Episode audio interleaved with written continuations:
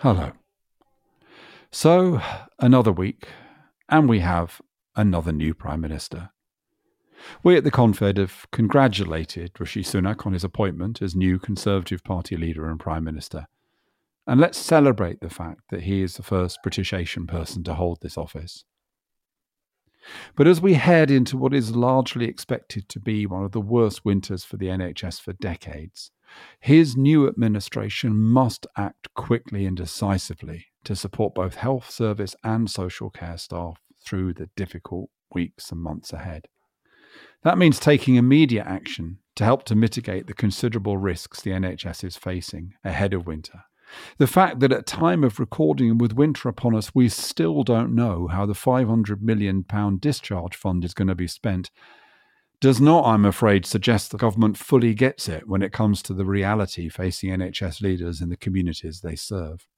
It's important that in the upcoming fiscal event we see measures to shield the most vulnerable people and communities from the impact of any cuts or further efficiency savings. Indeed, wouldn't it be good if we could bring the fiscal and growth agenda together?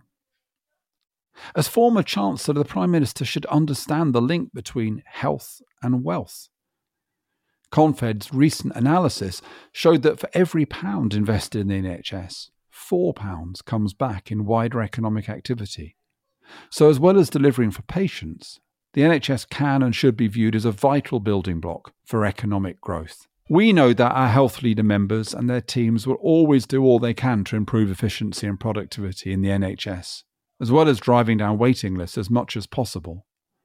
Something which the new Prime Minister showed commitment to tackling during his summer leadership campaign. But the new government must recognise that these efforts are being hampered by budgets that have been hit very hard by inflationary pressures They've already left the NHS facing a £7 billion gap in its budget next year compared to that set out in last autumn's spending review. We've got new teams in the Department of Health and Social Care, as well as the Department for Levelling Up Housing and Communities, and they're going to need to get their heads around big new briefs as quickly as possible. After months of policy U turns and blight, we do need to see clear and decisive action. And as we all know, one of the biggest pressures is still workforce. So we've welcomed the continued support for major national advertising campaigns for a career in the NHS.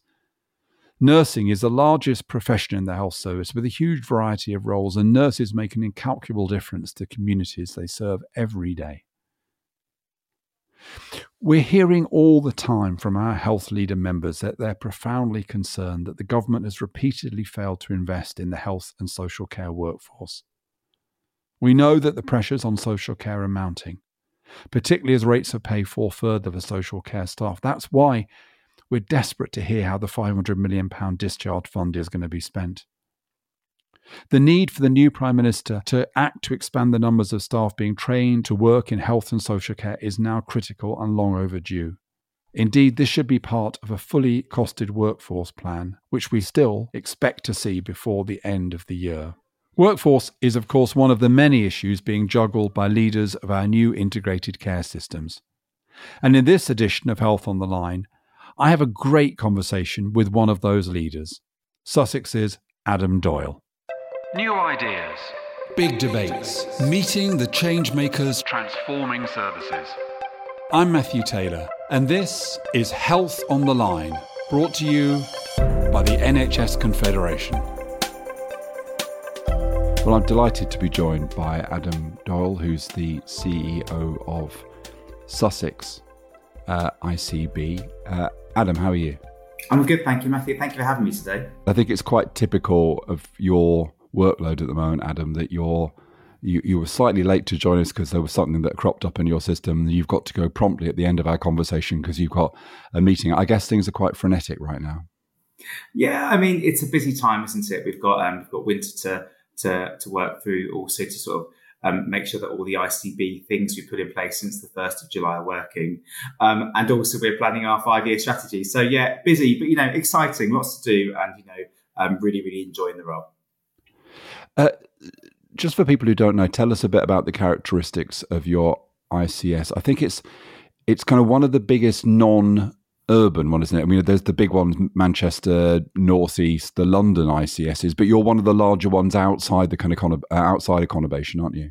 Yeah, yeah, I think we're sort of seventh largest in the country, really, in terms of population size. Um, so we've got uh, just under two million people live in Sussex, and it's made up really of three identifiable areas, really, which is East Sussex, West Sussex, and Brighton and Hove. And, um, and a lot of people you speak to don't often say they live in Sussex. They, they, they sort of more identify to their place and often their town within each places. So we've got a real mixture because obviously we've got um, a significant part of, of, of, the coastal strip of the southeast of England, um, some, some significant areas of rurality, and then some urban areas within there, particularly towns like Crawley, towns like Brighton um, you can't say Brighton is Brighton and Hove; they are two very separate places. I often get reminded about that. So, do, so yeah, do so people do people still say Hove actually, Adam? That's what people. Uh, that is still a joke you often hear in a coffee shop. yes, Matthew. So, um, so yeah, so and you know, it's, it's how people live their lives, isn't it? They sort of identify to where they live. So, so yes, we've got areas of high affluence, areas of significant deprivation, um,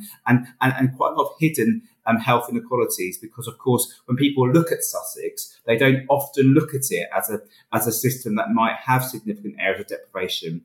And often, when you aggregate up the overall population of Sussex, it looks to be relatively healthy. But of course, in those kind of systems, I mean, you, you have to be really, really careful about making sure you look at where there are areas of hidden deprivation and hidden poor outcomes. And um, you've heard me, I think, use this phrase split screen thinking for how we need to try to think about the urgent issues we face, informed by the kind of destination we want to go towards, the vision that we've got. And and I want to talk about winter and the pressures. Uh, and obviously, you know, we're, we're proud that you're a member of our board at Confed representing systems and that you speak a lot to your other system leaders. So you can talk not just about your own system, but what you're hearing from others. But before we get into the winter stuff, I'm interested to know, you know, when you took the role on, Adam, what what's the kind of big vision that you've got? You get we get through winter, you know, maybe circumstances become bit easier. Who knows? Maybe we get a government that gives us the investment we need. Where would you like your system to be in five years? What would be the things that would be different about it? Okay, so first of all, great question. And you know, I made an active choice to apply to be the Sussex ICB CEO. Um, my history was I was leading all of the CCGs and did quite a bit of a turnaround work with many of our partners to get that system into much better shape. But I made a choice to to, to, to want to stay and was really privileged to have secured the role because I do believe in integrated care. I'm a physiotherapist. I worked um, in a lot of deprived commun- communities in my early sort of training than when I qualified. And I was frustrated at times by the lack of integration. It's what sort of drew me into management. You know, the, the naivety of youth, where you think that actually you can um, you can change the world. But but this job does give us the chance to do that. So so so the exciting part of this job and the exciting part about integrated care, as I see it, is you get to work with a vast array of statutory and non-statutory partners that work across the broad spectrum of public sector services. And, and for me, that's our vision. Our vision is to, is to create health through other people's hard work, ideas and input. So for, so as I see our, our, our five year forward plan that we will be putting together, um, we are describing a plan that is based on resilient communities where we bring together all of the assets that we can bring to bear in a local neighborhood to support that community and for those communities to support themselves. So you really want to start with what, what are the assets the individual has? So what can they draw on? What, what are the other organizations around where somebody lives that we can draw on? So that's a real inverted way for how the NHS would work. So we're a partner with all these other people that at times have better ideas than us. So I see the integrated care part, the, the integrated care partnership part of my role, all about brokering relationships, pulling people together and, and, and being very humble about why haven't we changed these things at this point? And seeking support, seeking ideas from people. So for me, that's the that's the really exciting part of the role. Of course, though, we have to recognise the NHS is under pressure. So I've also got a responsibility to make sure that in my own system, all our NHS services are working as well, as productively, as as as, as value based on our communities as possible. But I see those two things as complementary. I don't see them as two separate things. Um, but but of course, what drew me to the role was bringing everyone together. But but what gives me the license to deliver that is ensuring that every day the NHS is doing the best it can for its community. So, thinking about that kind of in the way that you've you, you you described Adam, which is the kind of broader uh, local uh, shift, and then the shifts in the health service. Let those let, let take those in order. So, for me, one of the opportunities of ICS is is a kind of symmetrical proposition, and I've spoken to you about this in the past, and I know that you have enthusiasm for this, which is on, the one hand, health, uh, what's sometimes called health in every policy. How do we work with our partners, particularly in local government, but also in business and third sector, to, to, to recognize that only 20% of people's health status depends upon the work of the NHS and to have an approach which recognizes that the importance of education, of planning, of employment, of welfare uh, uh to health. So, how do we get our partners to recognize the importance of everything we do in terms of shaping the social determinants of health. And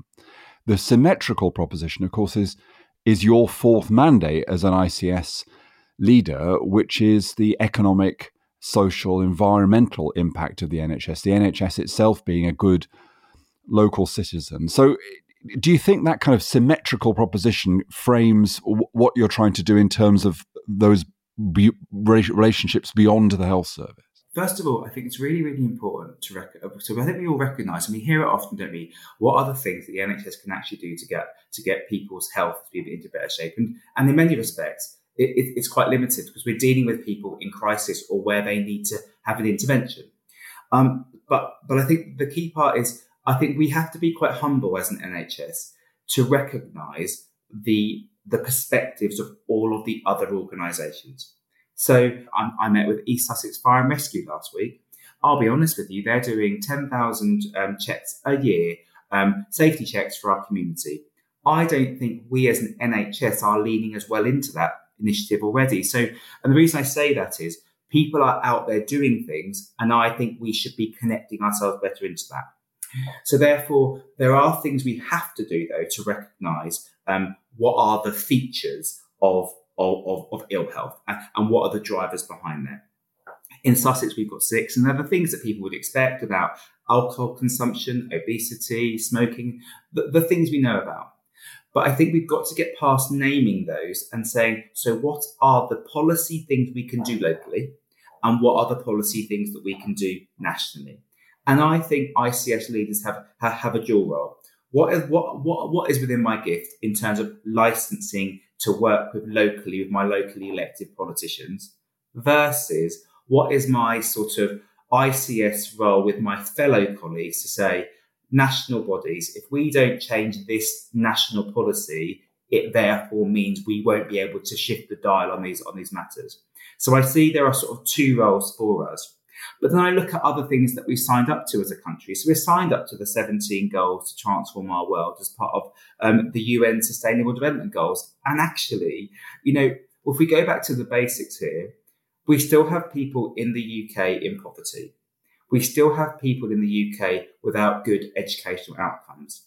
We still have people in the UK without good access to appropriate housing we still have people who therefore do not have a voice to help shape their lives in the way they need to.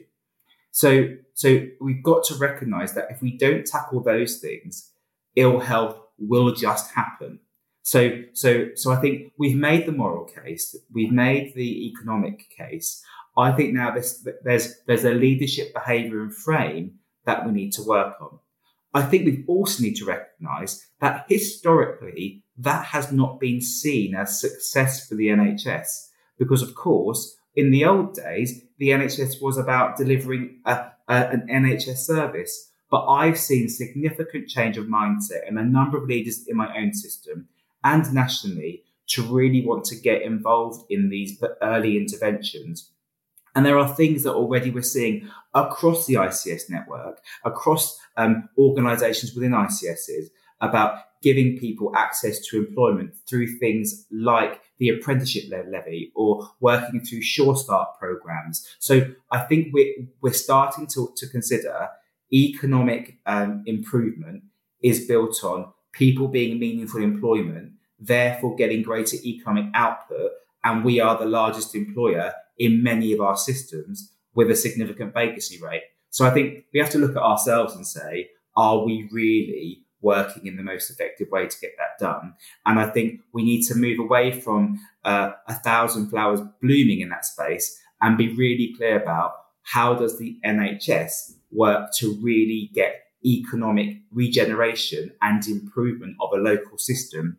And the people who are best placed to advise us on that is our local authorities because they're the ones who've been working with local enterprise initiatives for many years. So, so I go back to our humility and humbleness is required, I think, in our leadership working across our systems. And I know that one of the things you've been thinking about is the question of people of working age who aren't in work and whether uh, health and care is an important component of that. And you'll know, of course, that, that, that we at the Confed published a report a few days ago about the the economic value of health and care investment. And part a lot of that argument was to do with the fact that we've got what an extra two or three hundred thousand people who've dropped out of the labour market since COVID, and and we have really really tight labour markets. We find it hard to recruit ourselves, but health and care is one of the biggest reasons why people of working age aren't in work. So that's a very kind of concrete issue with with the potential for for for very for a kind of win win outcome, isn't it? Yeah, so there's, I mean, so there's there's a few signature moves that my own system want to make as part of our strategy going forward. So, um, so the, so so we're starting to consider things like okay, should we? We're really fortunate. We have three really thriving universities in Sussex, um, but we do lose people from once they've graduated from their health and care roles because this, it's quite expensive to live here. So, so therefore, should we, for example, say things like, "We will guarantee a role for everybody who wants to work in Sussex." And we'll find for the first three years accommodation for you at a subsidised level you know, so so we're thinking that through. Now that's an idea. Can we pull it off? Well, that requires us working with a number of different sectors that we're not so used to working with. But in many respects, our universities are used to providing accommodation for people. So let's speak to them about how they've done that and try to work that out. So that's one about you know the the clinical, the uh, those training to get into where we've got significant vacancies in our system. But secondarily to that, then, our other signature move needs to be a hyper local employment offer for those who are currently out of work. So, so we're thinking of something of should we pick, you know, 18 to 25 and say, for example, we will offer you a six month role in our NHS above minimum wage to get some skills. And, and should we just be really bold about that? And then and almost hold a very open sort of marketplace and we'll just find work for people. Because we know that that a lot of these people have got have got great skills. They've just not been able to find a role yet in society. So can we do that? Um, so so we haven't yet got that got that completely nailed down but we're really clear in Sussex it will be a, a community resilience strategy based on neighborhoods, underpinned by workforce, underpinned by data and information. So, so if we're going to say that, we're going to need something pretty bold in that space, but it has to be done with and through the partners, not against them. So therefore, um, people have already advised me of, oh, Adam, that's a great idea, but I would do it this way, not that way. And we have to just be really, really open to hear perspectives of people that are also A, struggling with the same problem, but have also tackled it and got better results than we have. Yeah, really interesting. So so that's this kind of reframing our role and reframing what we mean by health policy within a within a within a locality. But then there's the question of the shift in the health service and and I I can describe this as three shifts. One is from incentivizing activity to incentivizing outcomes. The second is from focusing on demand to focusing on need, which is really the kind of health equality, inequalities dimension. Then thirdly, the need ultimately to shift resources upstream out of acute proportionately into community prevention, primary.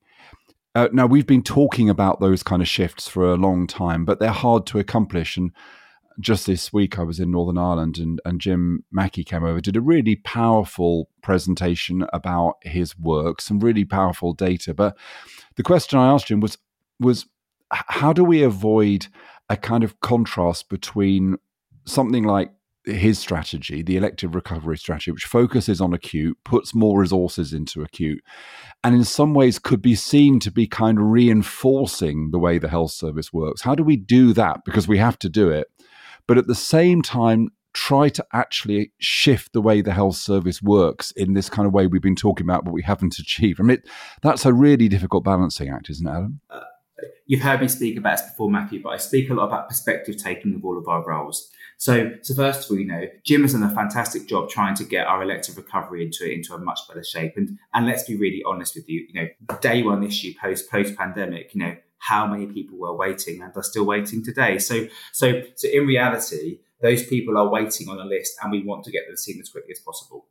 Um, my, I don't see the world in such binary terms, though. I think, I think as as we look at it, I think we would all accept that the, the, the leadership challenge of one of the reasons we have people on those lists is because we haven't intervened upstream. I, I think we recognise that. But they're on they're on the they're, they're on the list, and we want to get them seen as quickly as we can. So so so so therefore we've got to balance those two things out. So my take is we need to be open about activity because activity does talk to productivity. Without measuring it, you know, and we only focus on the outcomes, I think that that is um, is a impossible in the current political climate where you know there is an accountability of the NHS to government and there is an ask about how productive we're being. So I think I think we have to find a way of describing the activity piece, linking it to the outcome. So I think um, in my system, for example, we're one of the, the, the most productive systems getting through our elective care list, but we're still um, just below middle of the pack of ICSs about elective care performance because we have a long backlog. But but as I look at it, I feel really speaking to Jim about Jim. What more can I get done? But we, we're really getting through the activity and we're looking at our waiting list through outcomes. And in those dialogues, it's been a really healthy debate and challenge. But I think we do get ourselves caught a bit on when we say um, we're going to take resources out of the acute and put them in the community. I just think it just it, it almost sets the system up to have an argument. So, so, so, so what we're describing in our system and what I'm hearing all across the country is we want to see a clinical transformed model of care where people who do work in hospitals are going to start doing more similar-ish work in the community. So I don't see it so much as a, oh, we're going to take the money from X and move it to Y. I think it's more about where is the activity best going to be done and best going to be held. Linked to that, though, we've got to also challenge ourselves about the digitization agenda. How much are we pushing innovation? So, what we're not saying is we're going to take an acute model and put it in the community.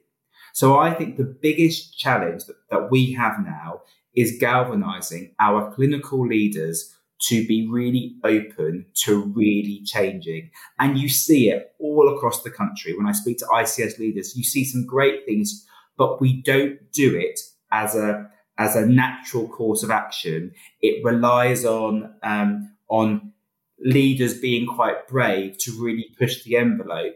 And I think the next five years should be about really challenging ourselves about how we how we organize ourselves clinically I feel able to say that as a clinician because I still look at my own profession and go, I think that, that, that physiotherapy could work really, really differently.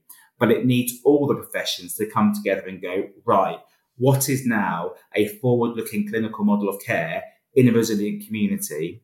And of course, hospitals exist. We will always need them. But do we need everything happening in hospitals the way it happens now? Uh, most definitely not. I'm really glad, Adam, that you talked about leadership because I, I, just want a moment on that before we do talk about winter. And, and you know, I, I think it is essential that ICSs uh, do offer a different kind of, of public sector uh, leadership.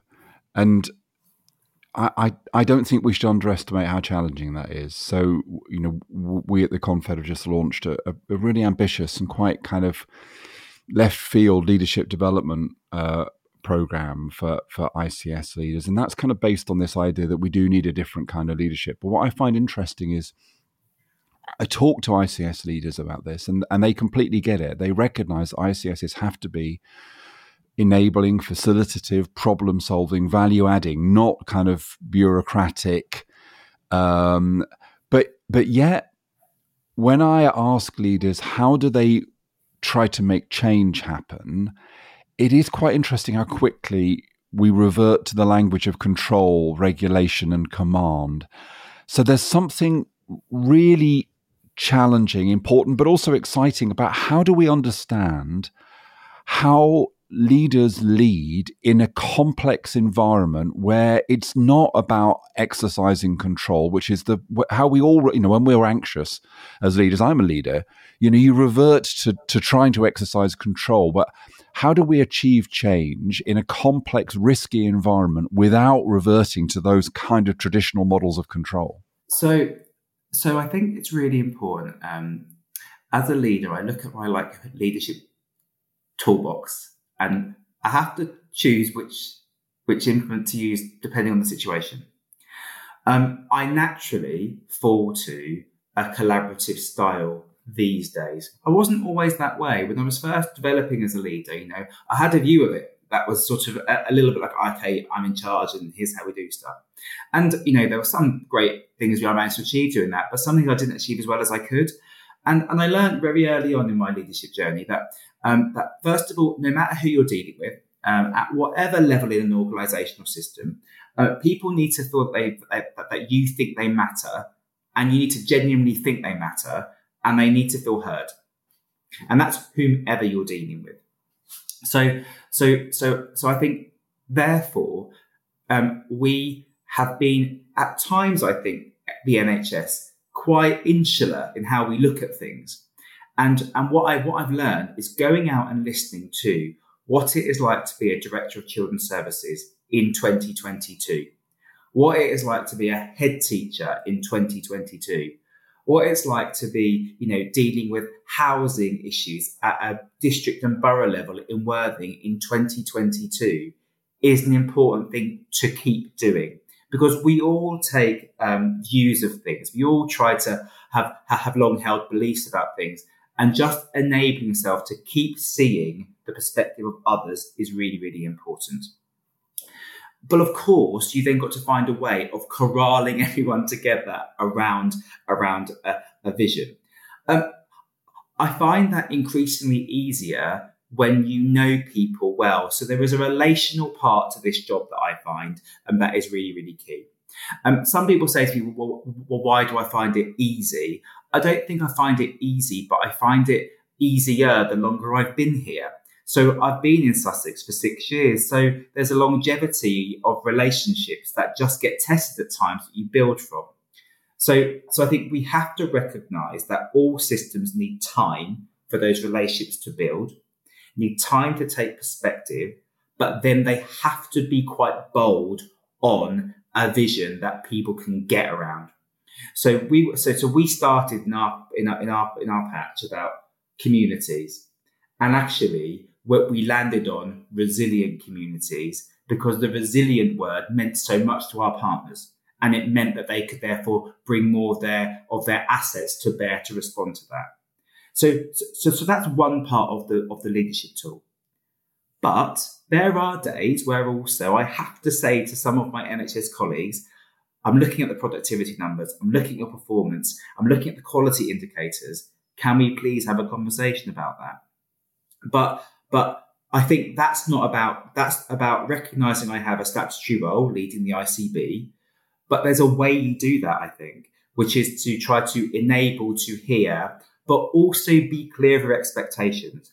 But my but my overriding view is is if you do that with the way of treating people well, treat them as you would expect to be treated, it doesn't mean you can't have a difficult conversation or convey a difficult message. But, but my learning as a leader is you've got to be able to convey a message where people can hear it and do something about it. And therefore, you knowing the individual you're dealing with and therefore tailoring it so that they can hear it, so they can do something about it is the most important thing. Because them doing something about it means it improves the outcomes for our patients. So, so that's, that, that's as I look at it. But I don't, but I do see there are times for different conversations, different tone, different style, depending on the problem. Um, but I think we all as leaders need to make sure we've got a rounded toolbox um, so that we're able to use different kind of um, a different wrench or spanner or screwdriver depending on the situation. It's absolutely fascinating, Adam. Now, look, I could talk with you for hours, but you've got to go off to a, a, a meeting really soon. So, on winter, we haven't got much time left to talk about winter, but but just tell me. I know you've speak, spoken to other ICS leaders about about winter. Tell me how you're seeing winter, and tell me, Adam, what do you see as being the critical things that ICSs need to focus on if we're going to get through the next few months, minimizing patient risk and harm? So, first of all, it's really important that ICSs are value adding to those who are delivering care in very, very challenged circumstances. I think it's important also that ICSs work with their organisations to give them what they need if they can give it. So if it's staff, if there are if there are resources that people need, I think we've got to be seen to help. So this is not just about holding people to account. This is about getting you know on the ground, helping people to change things. So if your frailty pathways are not right, you need to quickly redesign them with your providers and get them sorted out. If your full service isn't really up to scratch, then then then it's not about what what does the contract say. It's about okay, let's let's pull people together, let's get it right. Um, the third thing I think is really important that you know a lot of people are worried about the risk they're carrying, so therefore hear those concerns and then bring clinical leaders across the spectrum of all organisations and professionals from local government together to have an honest conversation about today where do we feel the greatest risks are what risks are we prepared to bear uh, on behalf of each other to give our patients the, the, the least risky overall outcome on a day by day basis? That's not a a, a, monthly thing. There's a battle rhythm for that. So I do think um, that having the winter system coordination centres in place, properly staffed, that can be seen to be value adding to organisations is really key. And I think, you know, be high on the challenge, but high on the support. Um, and and recognize yourself as so I tell all ICS CEOs recognize your own anxieties recognize recognize those of your team and manage those because no busy chief executive of a trust PCN clinical director community psychiatric, psychiatric nurse needs us to be adding more pressure because we're anxious our job is to manage that work well with our regional teams to help to manage what regions and national teams need, but really help to sort of clear the way to let people get on and get delivering. Yeah, and I think we both heard, didn't we, last week, um, Amanda Pritchard's really strong message, which was that as long as systems have developed a kind of common truth about risk, and as long as they base their strategies robustly on data and obviously protecting patients, then she'll do what she can at the centre and working with regulators to give systems the space to do what they need to do to manage risk best. And I thought that was really powerful when when she said that. Look, uh, Adam, thanks so much for spending time uh, with us. You know, and good luck uh, in the weeks and months ahead. Thank you. Thanks, Matthew. You've been listening to Health on the Line from the NHS Confederation. Visit nhsconfed.org for more information about us and to register for events and webinars that delve deeper into the issues explored in this podcast.